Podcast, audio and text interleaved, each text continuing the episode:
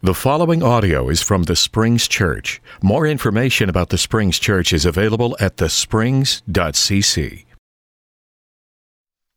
Well, good morning, church. Good morning. Welcome in the name of Jesus Christ. We are in a sermon series, The Word of the Lord, and so the word from our God today is from Psalm 15. If you guys, let's get right into it. Open up your Bibles to Psalm 15. Now, when I finish reading this, I'm going to say the word of the Lord, and I want you to respond, Thanks be to God. All right? Psalm 15. Lord, who may dwell in your sanctuary? Who may live on your holy hill? He who walks in blamelessness, and who does what is righteous, who speaks the truth from his heart and has no slander on their tongue, who does his neighbor no wrong and casts no slur on his neighbor, who despises the vile person but honors those who fear the Lord, who keeps their oath even when it hurts, who lends their money without usury, without expecting something back, and does not accept a bribe against the innocent. He who does these things will never be shaken. The word of the Lord. Thanks be to God. Let's pray. Father, for your word, we always give you thanks. For your word is life to us, even when it doesn't feel like it. For you spoke the world into being, and so your word is our very life. So today, as always, we pray for ears to hear and hearts to follow and lives that will obey. And God, I pray for the gift of preaching. In the name of Jesus Christ, your word to us. Amen. So, when I lived in Uganda, for those of you that are visiting, I was a missionary for six years in Uganda. When I lived in Uganda, or actually before I ever lived there, I started going to Africa when I was in college. And one of the big struggles for me uh, was when I got to Africa, the way Ugandans, Africans, Kenyans, the way they related to time. Now, I'm not the most punctual person in the world, but I'm raised in a culture that has watches either here or on their phone, right? If you are on time, you're late, some people believe right? We are pretty obsessed with time. Like the whole world works based on the clock. Think about your life is run by your calendar. What's happening at the nine o'clock hour? What's happening, right, at 10:30? Even if you look on our Sunday sheet for those of you that are involved in worship, I mean it's timed out. Like uh, 10:27, uh, uh, 10:07. We're gonna walk through. We're gonna start at 1028, we're going to, I mean, it just goes right down and everything's timed. That's how we live. When I first got to Africa, though, I found that when I would meet someone on a short term mission trip that did a Bible study, they would be 30 minutes late, an hour late, two hours late. And so I didn't say much about it, but I thought, man. And it was reinforced by a story of one of my one of my teammates and one of my mentors, Brent Abney, who told this story when he first got to Uganda. Now, I'm not a type A personality. Brent Abney is a type A personality. So he tells this story, and God bless him for living through it, because you're gonna when you hear this, a type A, as a type A, you're just gonna drive you crazy. So when he was first in Uganda and they were wanting to plant churches, he met someone deep out in a, in a village. And he met him and he said, Hey, you know, they agreed they wanted to do a Bible study. And he and this Ugandan man invited him back to do the Bible study. And so he said, Well, what time should I meet you next week? And he says, Let's meet on this day at sunrise. So this was back in the 90s, before really the internet was really going, and for sure wasn't in Uganda. And so Brent, this type A personality, went back and looked in the almanac exactly when the sun is going to rise. I know, seriously. He's, he's serious.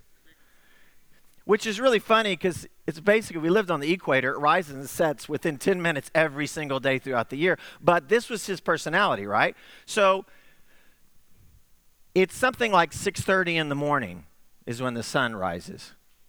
So he gets up and he drives an hour and a half and he's there before 6 a.m. He's not going to be late. 6:30 comes. Guy doesn't show up. 7:30 comes. Guy doesn't show up. 8:30, 9:30, the guy doesn't show up. God bless Brent. He waited till 10:30. At 10:30, the guy comes walking up. And Brent, everything in him was just like, ah, it's driving me crazy. But he said, I was a good missionary. And I greeted him and said, How you doing? And was very polite and kind.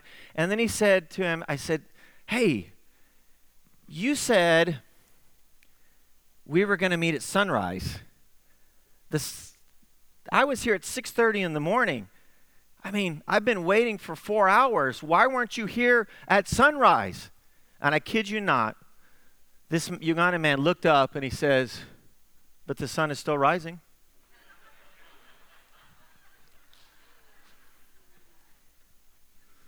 to which Brent was, Yes, yes, it is. It is still rising. But I remember hearing this story and my own experiences and thinking, man, I don't understand this. Like, how do you get anything done? Like, our relationships so much depend on, right, showing up on time and having this sense of shared time. And so I was actually an intern with Brent Abney and another guy named John Barton. And I was just sharing this with John. I was like, how do you work? How do you have relationships when, how does life, how does life work like this? And we were actually driving on our way out to the village where I was going to do something called bonding, where I was going to stay, uh, go out, and they were going to drop me off with a family, a Christian family who, whom they knew well. They dropped me off Friday afternoon, and they say, see you Sunday afternoon. He's going to go live for three days, two nights in a mud hut with his family.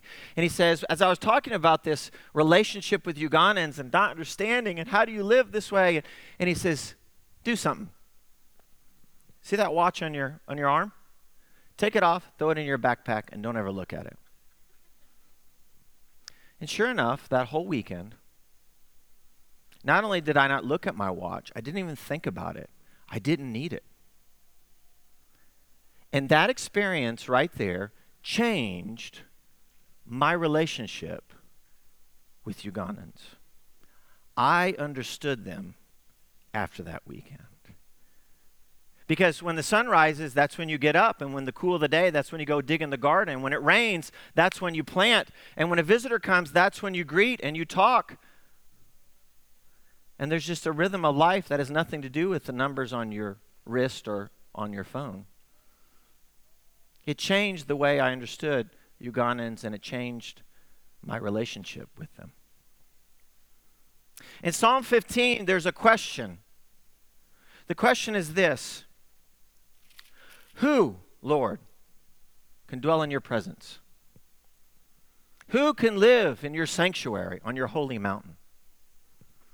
And this is a psalm that is a preparation song for those that are making the journey to Jerusalem to worship.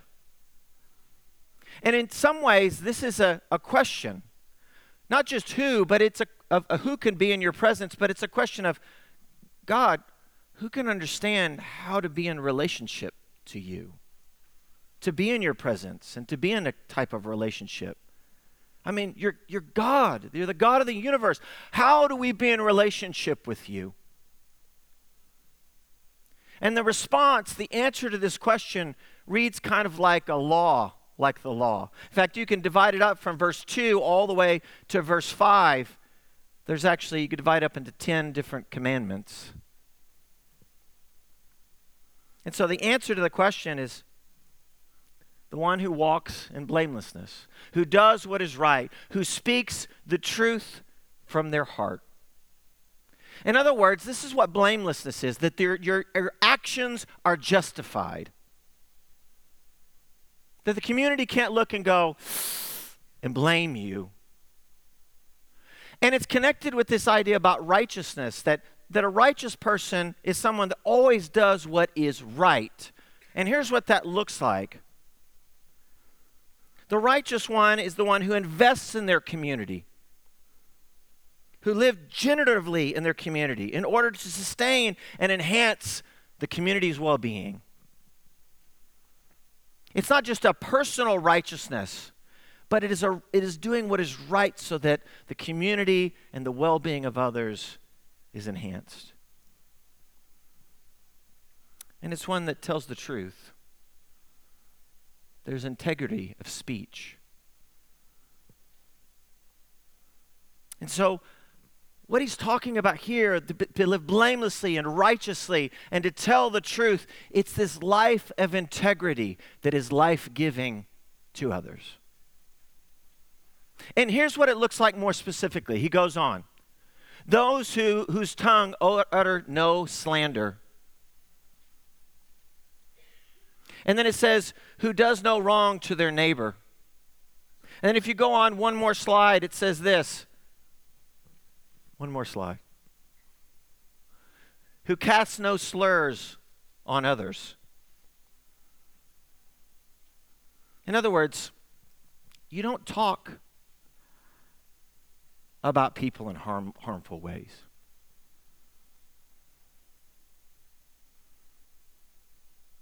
You just watch your tongue. You don't shame them with your words. I'm guilty of that. You know, the saying, I've, I've said this before, we have this saying, sticks and stones don't break my bones. Sticks and stones can break my bones, but words could never hurt me. That's not been my experience. No one's ever thrown a stick at me. Well, I guess maybe someone when I was little. No one's ever thrown a stone at me.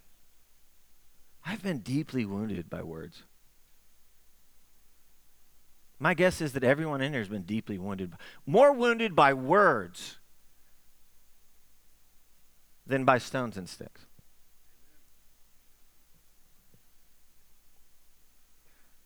And do no wrong or harm to your neighbor.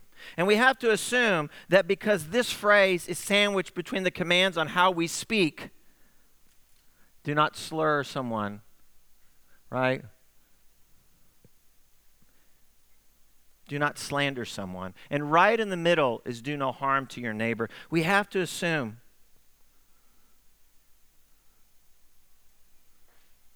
that these words doing harm to our neighbor, that one of the ways that we do harm to our neighbor most is by our words. Words are very powerful. And it's important not only what you say in front of people, it's also important what you say when people aren't there. And maybe even more important, what you say on the, on the internet and social media. It's amazing to me what people won't say, what they'll say on social media, they would never probably say in person.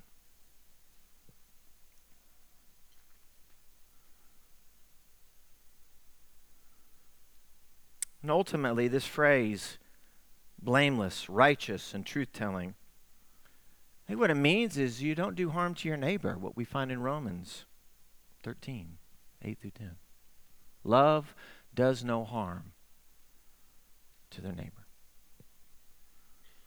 He goes on, do not despise. I mean, do, despise the vile, but honor the godly. Now, one of the things that this recognizes there is good and evil in the world. Now, there's lots of it can be said about this.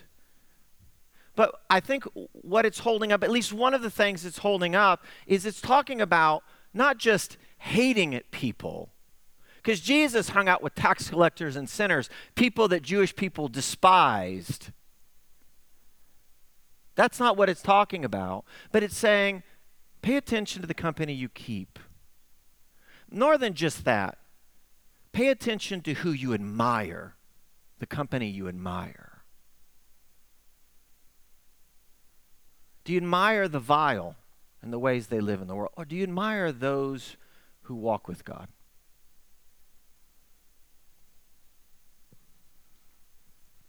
Keep your oaths, even when it hurts. This one's tough. Probably because I am married. Marriage is what I think of the most. Because in other relationships, I haven't made the kind of oath that I've made in marriage. Marriage is hard. It's wonderful, it's beautiful, it's just hard. Sometimes, uh, it's true of this for me, sometimes it's much easier to be nice to all of you. I'm nicer to all of you than I am to my own wife.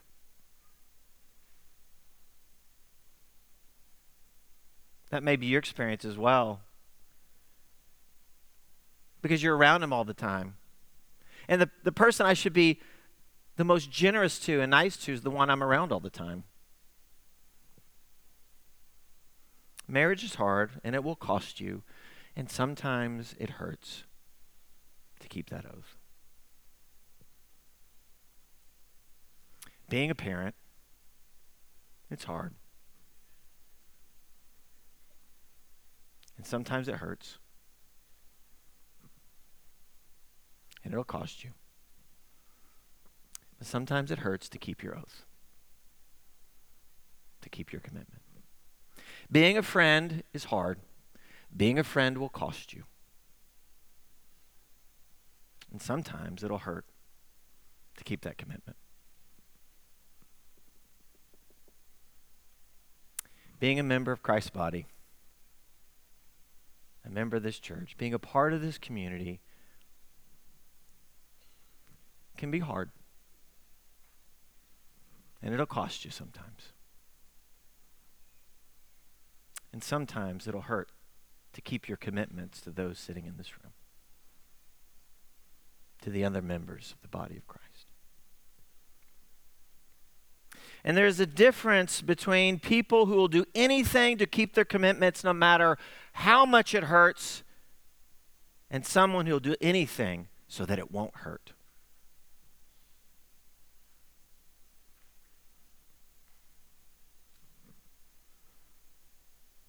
Keeping our commitments is how we build the trust that is necessary for healthy relationships.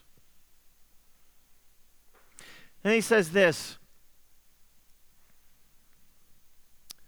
who lends money to the poor without interest.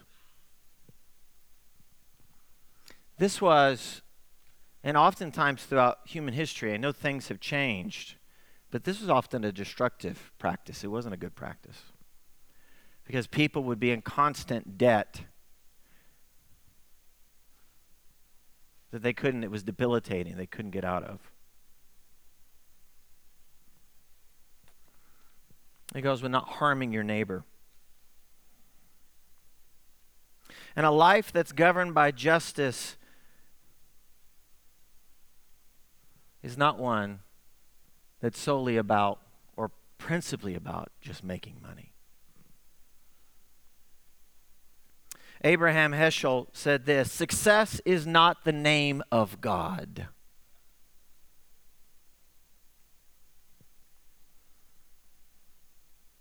But faithfulness is, mercy is, justice is. And this is a saying, I think, who lends money to the poor without interest, is that someone who will never let their money go without knowing how it will come back to them.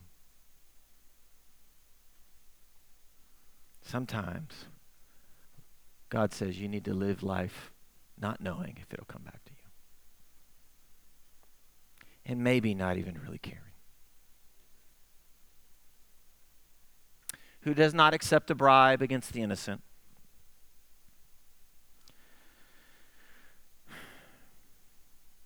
It is not enough to not harm someone. but to actively look out for the innocent and the poor. I can't tell you how important that is. It's not enough just to not harm. Just say, hey, yeah, I wouldn't, no foul. But to actively look out for the innocent, to look out for the poor,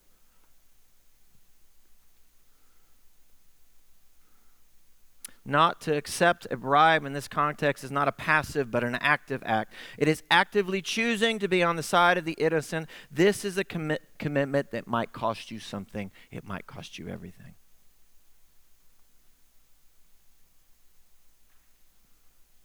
God, how do we understand this relationship with you? How do we be in relationship with you?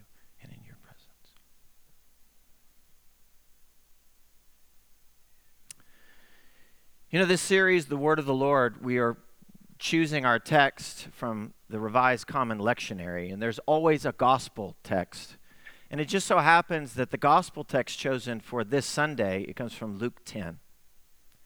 And so I want to finish up by letting Luke 10 be actually the story that illustrates something about what Psalm 15 is doing. So there is this guy that has a very similar question to the question at the beginning of, of Psalm 15. Remember, Psalm 15 is like, Lord, who can be in your presence? Who can go up to your holy mountain? Well, it says, on one occasion, an expert of the law stood to test Jesus. Teacher, he asked, What must I do to inherit eternal life? Do you hear the similarity in the question? Now, it's not the exact same question, but he's asking, Lord, what does it mean to be in the presence of God? How do I understand how this relationship works? And like Psalm 15, Jesus responds, What is written in the law? He replied, How do you read it? And the expert in the law said, Love the Lord your God with all your heart and with all your soul and with all your strength and with all your mind, and love your neighbor as yourself. You have answered correctly, Jesus replied. Do this and you will live. But he wanted to justify himself. So it says the teacher of the law asked this question Who is my neighbor, Lord? Now, I want you to hear this question. There's a lot of ways we can hear this question, but today I want you to hear it in this way. Right? It may be that he's asking this question because he has a view of love that his love is a commodity and therefore is limited. Are you seeing? So if love is a commodity and is limited, I only have so much to give it out. So it's necessary. This is not just like a, I'm going to try to trick him. This is a necessary question. Well, who is my neighbor? Because if I start giving it out to the wrong people, then I run out of it. So he asks, Who is my neighbor? This may actually be a legitimate question according to how he views the world. If love is a commodity and love is limited, this is a legitimate question. But Jesus replies, notice his reply. He doesn't answer the question directly because to answer the question would be to assume that the way the teacher of the law views the world is the way things really are. And so Jesus gives him a picture of a different world. One that you've heard many times, but the, the world, it's like this. A man was going down from Jerusalem to Jericho and when, when he was attacked by robbers. They stripped him of his clothes, they beat him, and went away, leaving him half dead. And a priest happened to be going down the same road. And when he saw the man, he passed by on the other side. So too, a Levite, when he came to the place and saw him, passed by on the other side. But when a Samaritan, as he traveled, came where the man was, and when he saw him, he took pity on him. He went to him and bandaged his wounds, pouring on oil and wine. Then he put the man on his own donkey, brought him to an inn, and took care of him. The next day, he took out two denarii and gave them to the innkeeper. Look after him, he said, and when I return, I will reimburse you for any extra expenses that you may have. And then Jesus turns and asks this question Which of these three do you think was a neighbor to the man who fell in the hands of robbers? And the expert of the law replied, The one who had mercy on him. And Jesus says, Go and do likewise.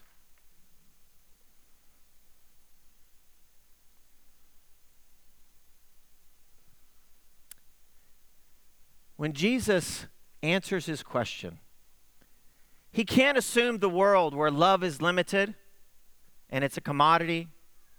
He has to give him a whole new framework.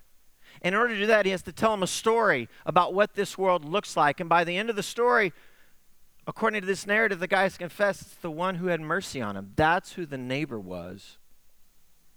Not who is my neighbor, but what does it mean to be a neighbor to someone else? And he says, The one who has mercy. And then he turns to him and he says, If you want to understand eternal life, if you want to understand a relationship with God, if you want to understand who this God is and how to have a relationship with him, then you go and do likewise.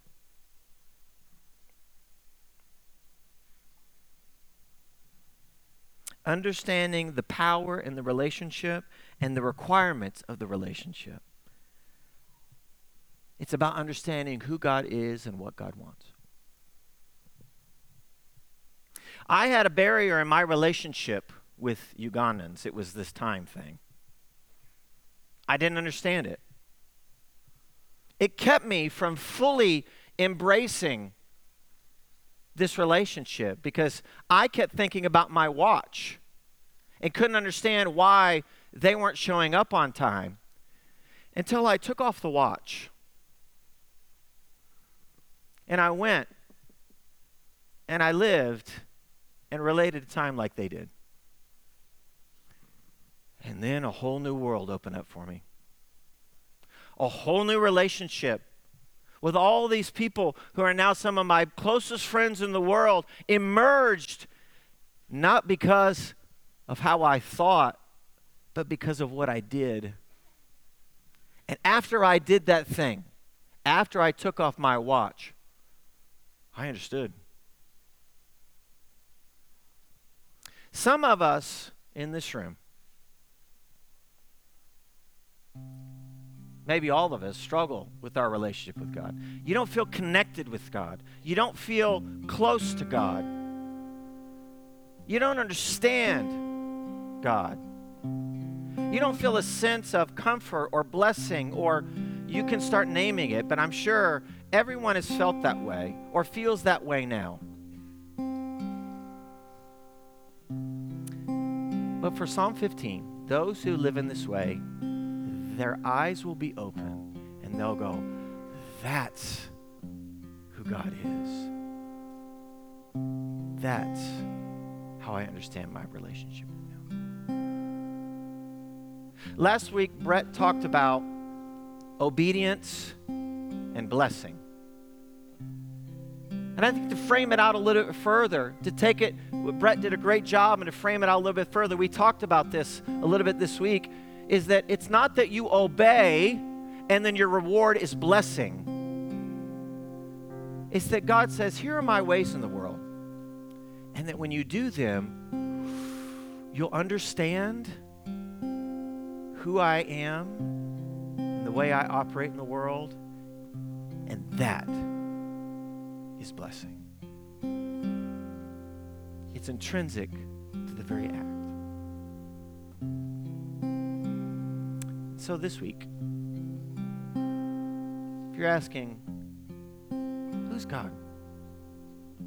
How do I connect with Him? How do I grow closer in my relationship to God? There are many things you can do, but let me ask, say this read Psalm 15 and go out there and do likewise.